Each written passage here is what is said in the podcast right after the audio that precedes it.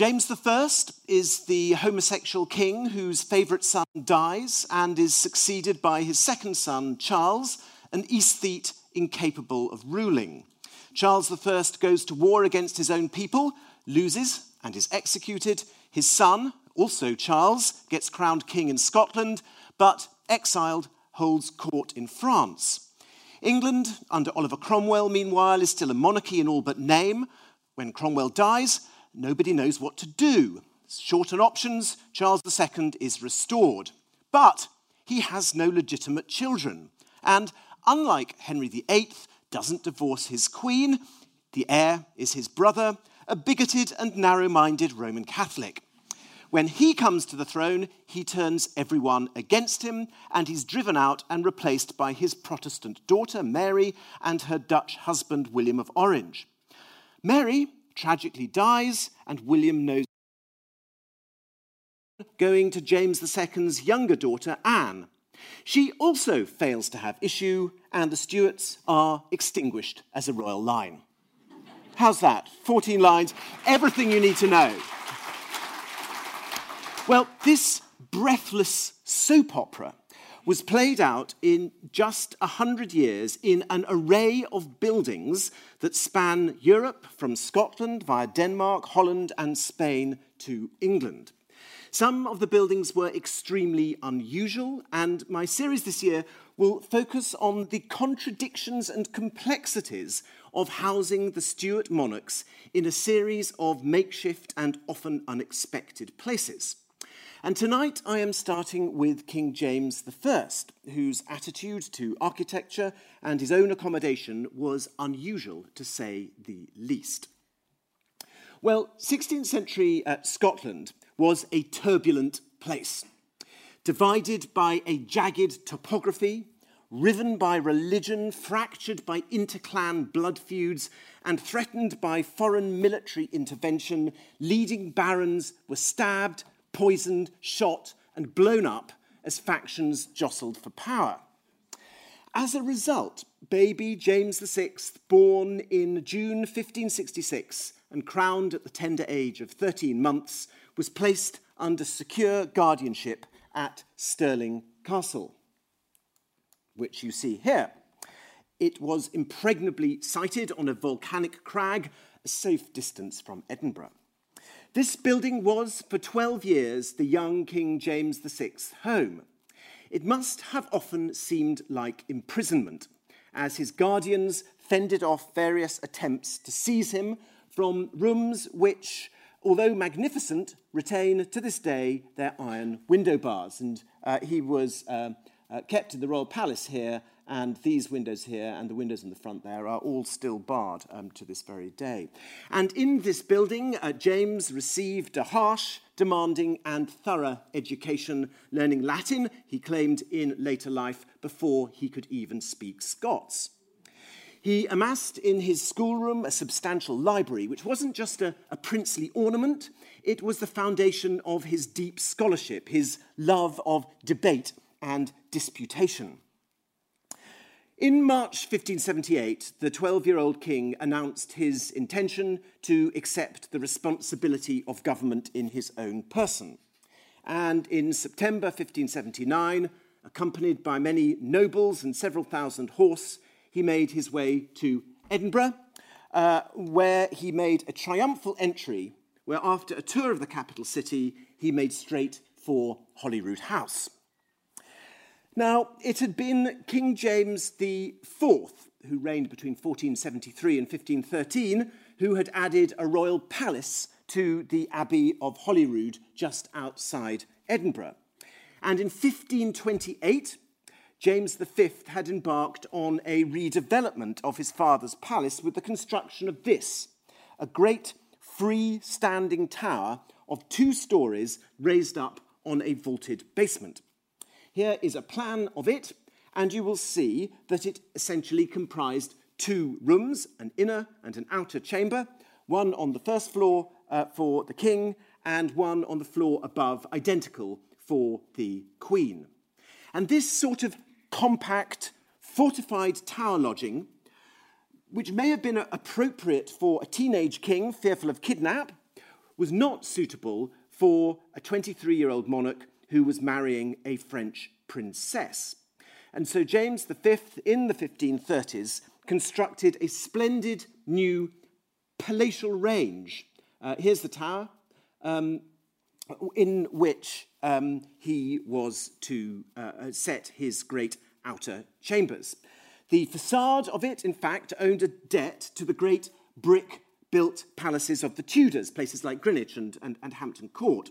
But unlike in England, the royal lodgings were entered from a, staircase in the inner court. So here's the inner court. Excuse the slightly scrappy plan. But you see, there's, there's a, a big staircase that led up to one, two, three chambers, and then the tower lodgings, which uh, had belonged to, um, uh, uh which had belonged to his, his, his father.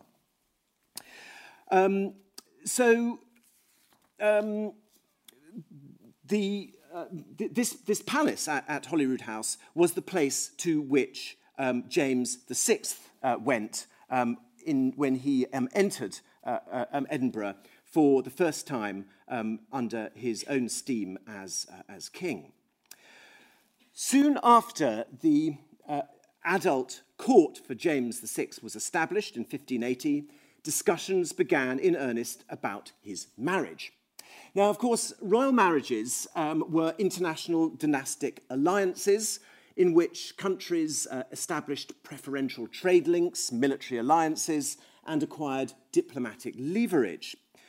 While James uh, could expect a substantial dowry from an international match, there was uh, rather a, a, concern about whether Scotland could actually financially sustain the household of a queen.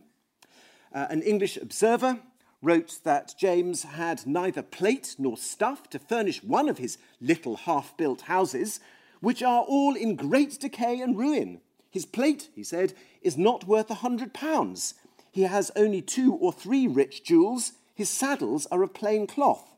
In fact, this uh, observer noted, and I quote, how a queen can be here maintained, for there is not enough to maintain a king.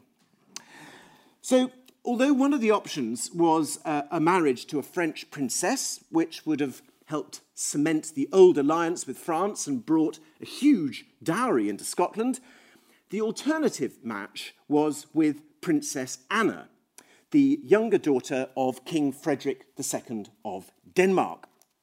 Um, here is Denmark.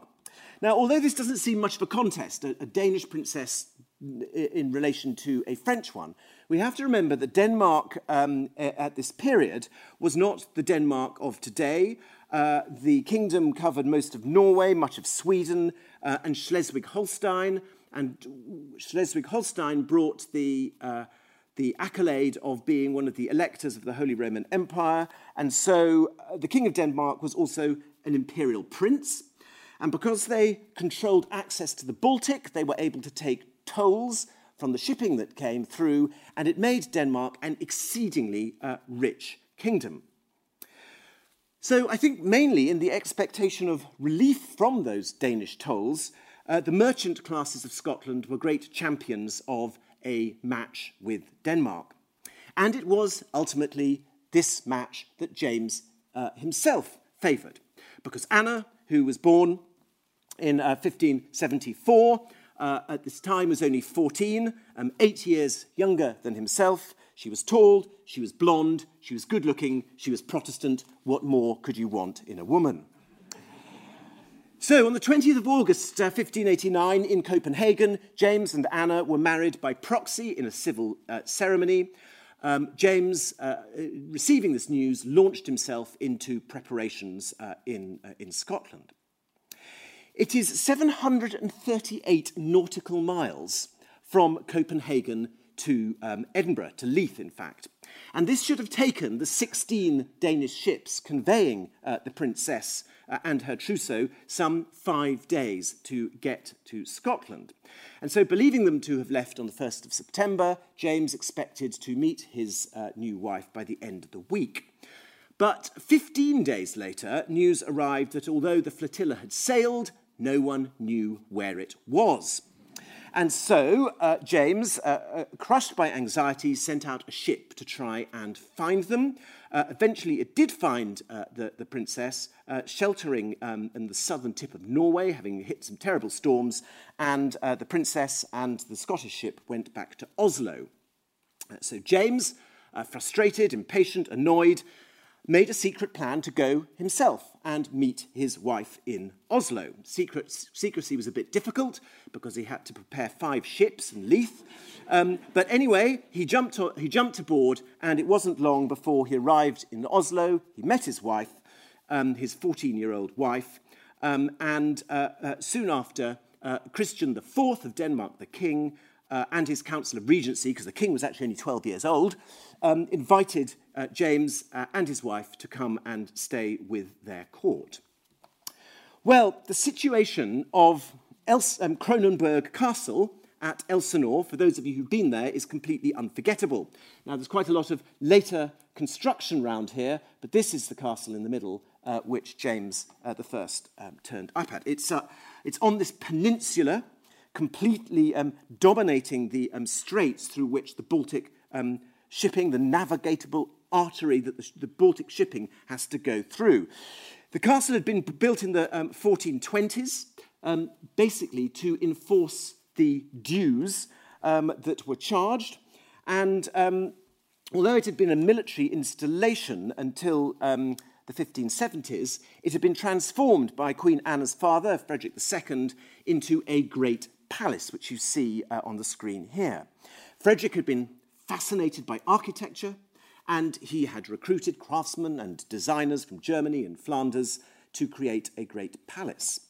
You entered it through these great Renaissance style uh, gateways, um, and the palace was arranged around the inside of a, a courtyard.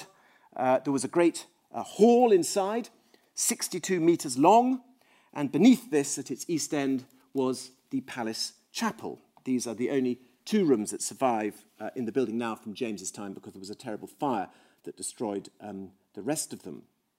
Um, the royal lodgings uh, were situated in a range round, down the back here. This is the Great Hall. The Great Hall is here. The king's lodgings terminating in this amazing tower here, which the king could um, stand on and look out over the sound and see the, the ships being taxed as they went past, and the queen's lodgings ending in a, in a tower on this side. And all of this had been built virtually without financial constraint because Frederick changed the shipping toll from a charge per vessel to a percentage of cargo value. And you can see there the ships going through the Sound, and this uh, released an incredible resource for him to build this amazing um, palace um, and attracted all the best designers from Northern uh, Europe. In fact, to ice the cake, Frederick had the whole of the outside of the castle uh, cased in white sandstone, and the roof tiles were replaced by sheet copper that he kept um, um, polished. So it was a really spectacular place. And it was here, in this palace, that James I spent um, two months enjoying his brother in law's hospitality, and uh, in particular, his brother in law's cellar. Um, and uh, eventually, uh, nursing his hangover, he sailed to Scotland with his bride. I'll come back to why this is so important in just a minute, but let's now translate ourselves to uh, Scotland. Now, we don't really have enough evidence to create an accurate annual itinerary to show where James and Anna travelled through um, Scotland. Um, but we do know that James went on progresses, rather like Elizabeth I did through um, uh, her uh, lands, and he often um, hunted through the season, moving between his own houses and those of his uh, courtiers. And hunting was absolutely James I's uh, passion, obsession, actually. A French visitor in 1584 remarked, He likes hunting above all the other pleasures in the world, remaining there at least six hours together, chasing all over the place with loosened rein. But like um, Elizabeth I, James's preference was to stay at the residences of the nobility rather than his own uh, houses. But we should just very briefly consider uh, a couple of his own houses, other than the two I've already mentioned, which are Holyrood House um, and Stirling. So there was Linlithgow, uh, which was the oldest of James's regular residences here. Started in the 1420s. It is a massive uh, quadrangle, the huge great hall, rather like that one in Denmark that we've just been looking at, and three chambers one, two, three, outer chamber, sort of uh, throne room, and a bedchamber. And then there was Falkland Castle, um, which uh, much less survives, of, and we don't really have a, a plan of it. Um, and um, this was a hunting lodge where he regularly passed much of the summer. So, between them, Stirling, Linlithgow, Holyrood House, Falkland, plus the Queen's own palace at Dunfermline, comprised the architectural setting of the Scottish court. That court, before James's marriage, was an all male institution in which almost anybody with an official position had direct access to the king. Because the architectural unit of his life was just three rooms, and you've seen that both at Linlithgow and at the plan I showed you of Holyrood House, um, there was a very uh, tight, very close, uh, and very crowded environment. All 24 of the king's uh, gentlemen of the bedchamber had access to his bedchamber the whole time, together with four varlets and three pages. In the more private closet, which was the room beyond the bedchamber, there were two gentlemen who kept the door, and one or two more were in um, uh, attendance. And the king's uh, Lord Great Chamberlain, who was also the first gentleman of the bedchamber, had the right to sleep in the king's bedchamber and to dress him and undress him every day. Anna of Denmark was appalled at the free and easy access to the court and, in particular, to James's person, and tried to persuade James to create a more private chamber, admitting fewer people and people only by invitation.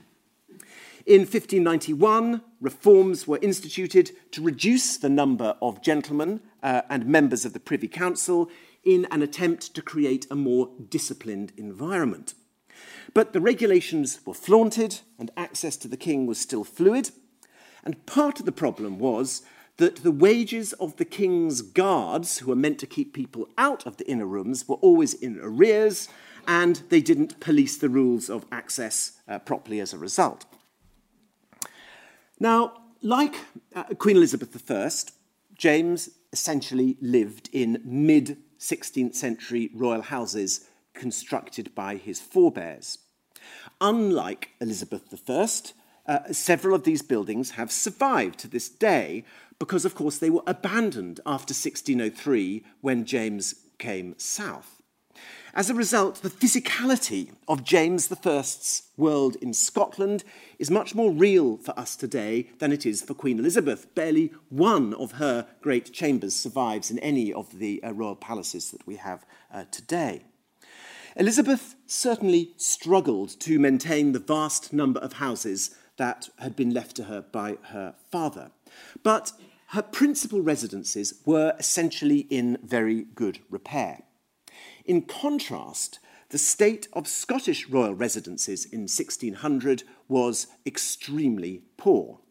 Both financial records and the uh, uh reports of travellers paint a picture of extreme neglect and decay. In 1583, it was thought that Linlithgow uh, might actually fall down if money weren't spent on propping uh, it up. The prediction was not wrong because in 1600 that is exactly what happened. And this is um, a plan that shows the whole of this area here, which is this area here, um, literally just collapsed. These are the private rooms um, uh, of the king, just completely fell to bits. Um, a visitor in 1598 thought Falkland was, and I quote, an old building and almost ready to fall, having nothing in it remarkable. And Dunfermline Abbey, which was the Queen's uh, house, was in such poor condition before uh, Anna of Denmark rebuilt it in 1599 that she was too ashamed to receive foreign ambassadors there. Uh, Stirling was also in bad order, but because it was the royal nursery house uh, where the royal children were kept, the principal lodgings were in slightly better repair. Holyrood House, the best uh, kept of all the residences, uh, was, uh, according to an English observer in 1600, uh, altogether ruinous. An observation I think that must have been accurate, given that uh, if you look in the accounts that year, some £1,300, a vast sum of money, was spent on emergency repairs. So the parlous state of the royal houses in Scotland was partially due to a chronic lack of money, but actually we have to confront the fact that repairing them was simply not one of James's priorities. His cultural interests were essentially intellectual. He was a poet, a theologian, and a political theorist. And it was here that his interests lay rather than in the visual arts. There is, in fact, no real evidence that while King of Scots, he was specifically interested in architecture, other than it being a necessarily magnificent setting for his rule. I spent some time uh, uh, describing James's stay in Denmark, and it's tempting to think that this must have inspired him some way, because very, a very rare thing for a monarch to go and spend a long time in another country, inspired him in some way to build uh, great buildings in Scotland. But the fact is that while he was in Denmark, he didn't go sightseeing to see all the great buildings. He made a beeline to meet uh, uh, Danish theologians, philosophers, and scientists and have long discussions and disputa- disputations with them rather than in spending time uh, examining works of architecture. And when in Scotland, he was content for his teenage wife to commission the only significant new royal building of his Scottish reign at Dunfermline. And this uh, tall building here you see is the building that Anna of Denmark built at her house at Dunfermline, which is really the only piece of architecture commissioned during James's Scottish reign. Now, typical um, of James's attitude, I think, are the events surrounding the baptism of his first son, Prince Henry Frederick, which took place in August 1594. This is the one who, uh, who died um, and uh, was uh, replaced by his uh, brother Charles. James uh, wanted his firstborn son to enter the world at Stirling, uh, where he himself, of course, had spent his childhood. Um, and uh, on arriving for her confinement, Anne uh, predictably found the royal rooms in such a poor state that she couldn't even stay there. Um, she had to move out and stay in a, a house in the town. Um, but as this uh, baby prince was the nephew of the King of Denmark and potentially the heir to the English throne, his christening was an international diplomatic occasion. Almost too late, James realized that the chapel at Stirling was humiliatingly dilapidated, and he ordered it to be rebuilt at huge speed for the baptism. Uh, it was rebuilt by his uh, Master of Works, James Shaw, um, and the king was very interested in it, but he wasn't interested in the architecture. He was desperately interested that it should be finished in time for this great international gathering of ambassadors. And this is what was constructed. Uh, in just under seven months, it was a sort of stage set. You can see on the right hand side here. Uh, it was a, a, a, great room that could be set up, lined with tapestry. Uh, tapestry was even put on the floor, um, canopies of state, rich uh, uh, textile curtains, a pulpit draped with cloth of gold. And uh, externally, you can see um, there was this great sort of porch put on the outside, and the porch uh, I think, was uh, inspired by the porches in the castle of Kronborg. Uh, and you see, this is a very, very bad picture, and I apologize for it, but you can see this great sort of porch um, here in Kronborg Castle and a sort of version of it here, because Shaw, the king's uh, mason, had accompanied him to Denmark um, on his trip a few years before. So, just before midnight, on the 26th of March 1603, covered in mud and blood, Sir Thomas Carey entered uh, the king's lodgings at Holyrood House and told James that he was now King of England. Two days later, uh, the official papers in his hand, he was proclaimed King of Great Britain and Ireland at the Cross in Edinburgh. Uh, there were very few preparations needed, and um, uh, a couple of days after that, James rode out of the gates of Holyrood House to make his way to his new kingdom. On the 1st of June, he was followed by the Queen and three of her children in a great cavalcade of coaches. They arrived in, uh, in London on the 11th of May. The city, swollen with visitors anticipating James's arrival, was gripped with the plague. And James was advised to move out west and go to Windsor Castle, where, oh, this is just a gratuitous slide um, showing, paint, it's a painting done for James I, showing uh, the, the Scottish um, arms um, as they became the um, English, the, the, the arms of, uh, of Great Britain. Um, uh, uh, so he went out to Windsor Castle, which you see here. These are the royal lodgings uh, at Windsor. And um, on the 22nd of June, it was reported that he had inspected the castle, and he so liked it that he would make this the place where his family would first assemble in England. On the 27th of June, he met Queen Anna at Towcester, and he escorted her and his eldest son Henry to the castle, where their daughter Elizabeth had already uh, arrived. And so Windsor was the royal family's first experience of an English royal palace. And as a massive fortification, it may have been more what the Scots king was expecting than the low, rambling, and unfortified domesticity of Whitehall, Hampton Court, Greenwich, Richmond, and the others. But it was also at Windsor where the two courts, the Scottish court and the English court, first began to mingle.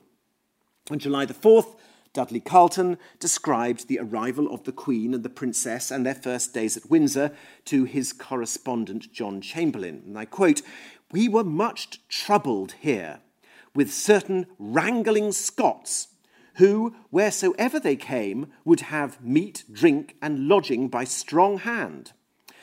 It was not only the courtiers who were trying to prove themselves, for James and Anna immediately set out to hunt in the park. And, I quote, in the afternoon she killed a buck out of a standing, at which the king was so angry and discontented that she returned home without his company, presumably because he, she shot the deer and he, he missed. Um, anyway, um, hunting uh, uh, uh at Windsor became a, a common uh, occurrence, and hunting became the great leitmotif of James's reign. Now, in the autumn of uh, 1604, just over a year into his reign, James I decided to found one of the most unlikely and unusual royal residences in the long history of the monarchy.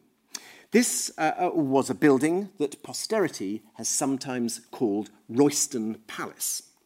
But it looked nothing like a palace of popular imagination. Indeed, it was little more than a cluster of houses in the middle of a market town.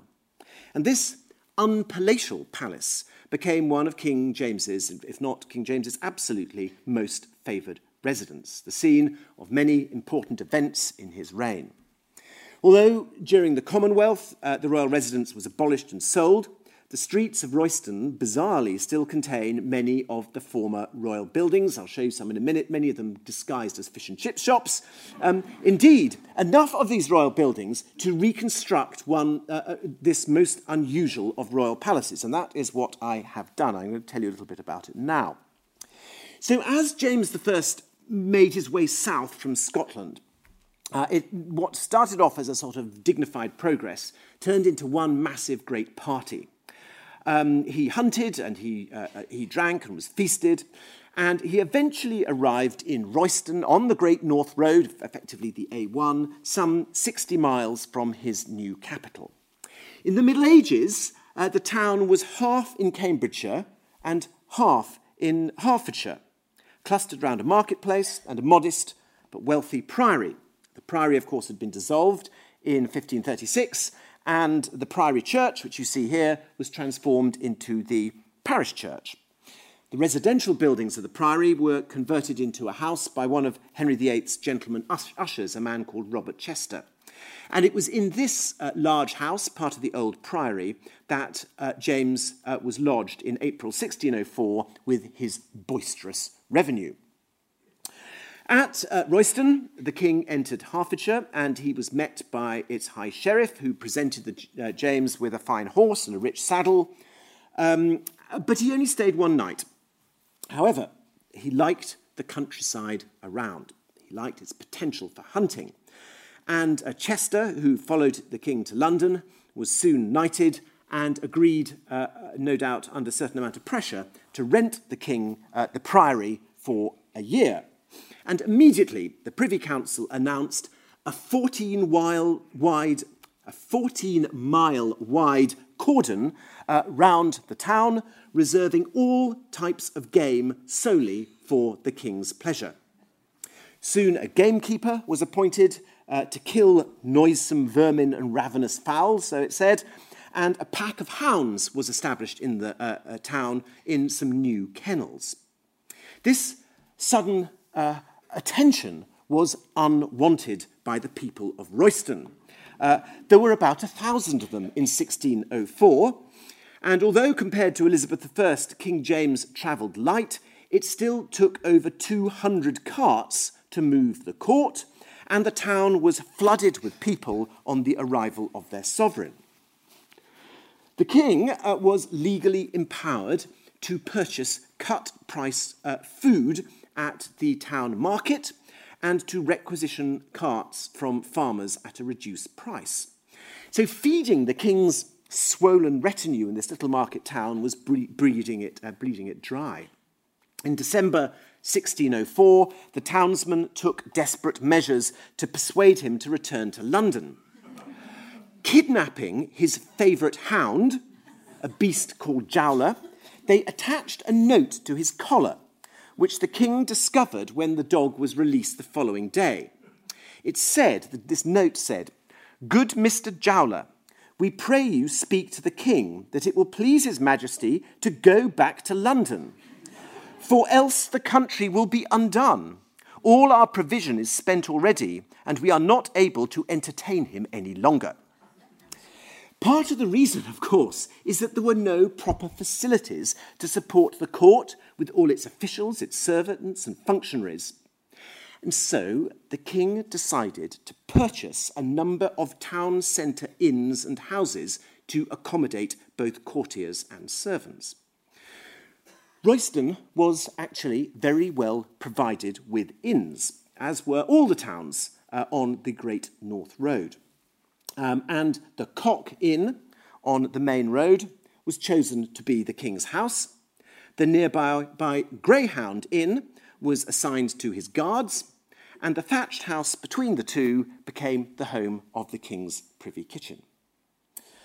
At first, James was content to reside in this converted inn, but in 1607 he ordered the construction of a purpose built block of privy or private lodgings containing a presence chamber and a privy chamber, the two principal rooms that you needed uh, in uh, a, a, a, royal residence to conduct formal business.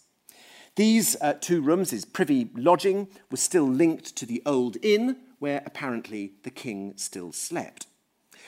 The construction of this new lodging signalled the fact that the necessary business of governance would continue while the king was uh, staying in Royston. And indeed, a steady stream of ministers, officials, and ambassadors made their way to Royston to conduct their affairs of state with the king.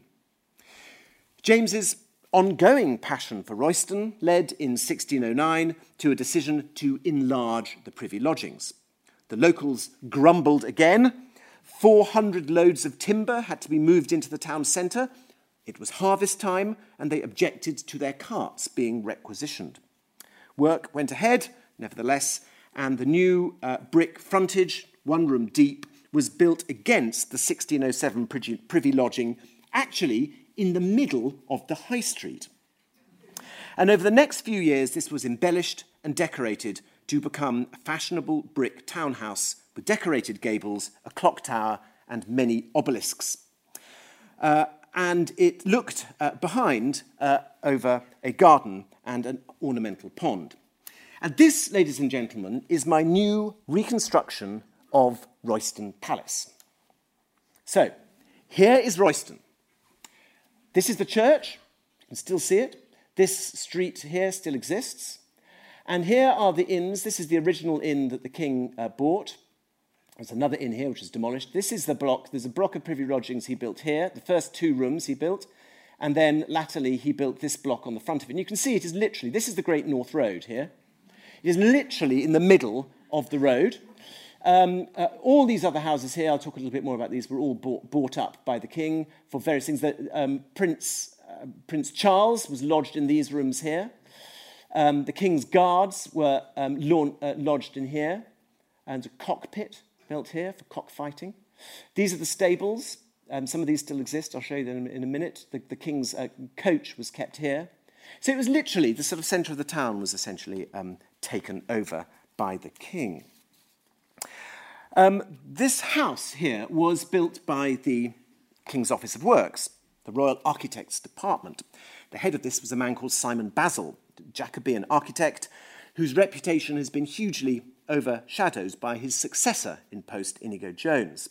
Basil was an appointee of Robert Cecil, the Earl of Salisbury, the king's principal minister, and it's likely that Salisbury, who was obsessed with architecture, was behind the design of this new residence, as it was very similar in many ways to Cecil's brick built Hatfield House, with its gables and cresting and clock tower, which was under construction at exactly the same time, not so very far away. But by 1617, most of the centre of Royston uh, had been bought up by the king. Um, uh, as I was uh, describing, the, various buildings were uh, occupied by his offices. Um, there, were, there, were, kennels. This is, this is a range of kennels here. This is a yard for the dogs. Um, but uh, quite a lot of these still survive. And this uh, little um, map I've done here shows, uh, superimposed onto my reconstruction, the buildings that were around um, in the, um, in the time of James I. And you can see half of the royal palace survives. Weirdly, the bit that was, well, perhaps not weirdly, perhaps understandably, the bit was, that was built in the middle of the road was demolished. Um, and that's why the, the, the, fireplaces are sort of exposed on the outside of the building, because they were originally in the middle of the building, if you see what I'm saying. Um, these buildings here, which I'll show you a photograph in a second of the, the, the stables, they're still there. These houses here um, were houses that were occupied by the King's Guard and occupied by his privy kitchen. This house was part of um, Prince Charles's lodgings. Uh, these uh, here were for members of his, of, of his household. So, um, fish and chicken, famous Royston eatery of great delicacies, um, was the, um, this is in fact the privy kitchen. And you can see here uh, it's very hard to photograph. It's in a narrow street. This is half the house, and here are the uh, chimneys that were originally in the middle of the house. This was originally thatched. And you can see the gap here because you had the thickness of the thatch on top. Um, here are some of the um, king's stables. Um, today turned into offices, but you go inside you the open work roof that was all built by the Office of Works. Um, here down this narrow street, you can see some of the rooms, uh, some of the buildings that were occupied by Prince Charles, the future Charles I. And you can see a little tiny little gap between the two here. Um, and uh, yeah, here you see it uh, with its pargeted front, much as it must have looked, to be absolutely honest with you, uh, when um, it was occupied by the Stuart court. So, um, on the face of it, uh, this building here, which I show you a close up of, and obviously uh, we don't have a picture of this building, we have very detailed uh, uh, building accounts, and I've reconstructed it from the building accounts, but we don't know it actually looked like that. All the elements that are there are things that are described, the sundial, the cupola, etc.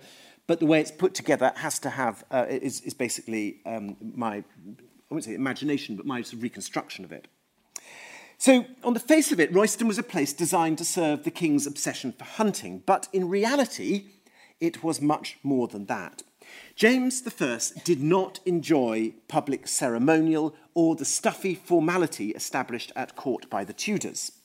His way, as we have seen from his life in Scotland, was much more informal and relaxed.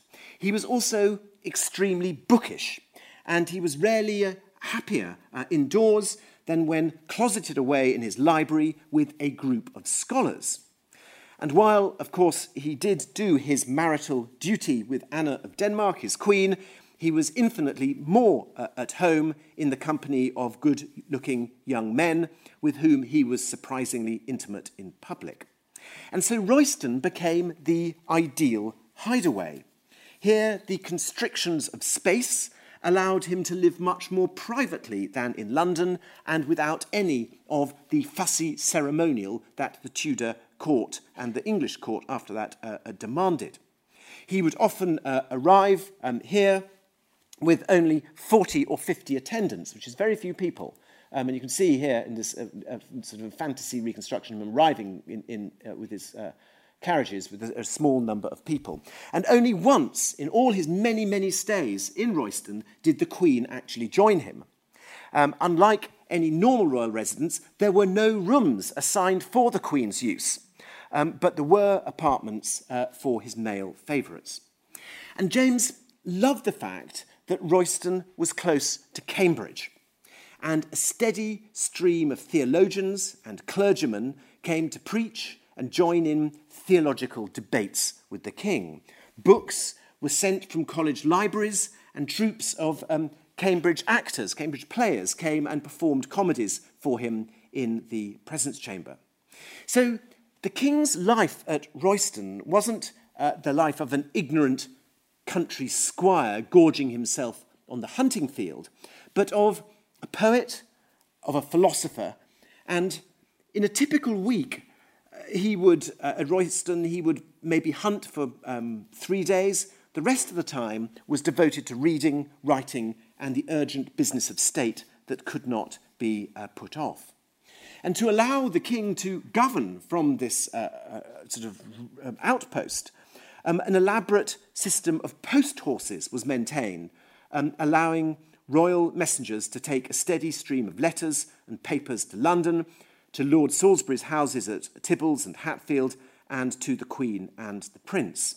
And the horses, uh, like almost everything else, were purloined from the local populace. Um, and in fact, for one of Charles I's visits, uh, 150 horses were requisitioned for the royal messengers so that um, messengers could be sent uh, backwards and forwards.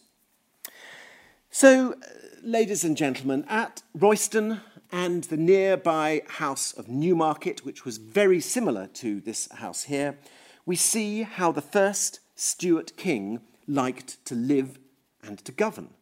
This was a revelation to a court and a country that had become used to the ways of the Tudors, who guarded their privacy and maintained their dignity in equal measure. James did neither of these, and did neither of them in particular at Royston and actually at Newmarket. Prince Charles hated his father's ways and longed to re establish the dignity of the Tudor monarchy. That dignity was not only behavioural, but it was architectural.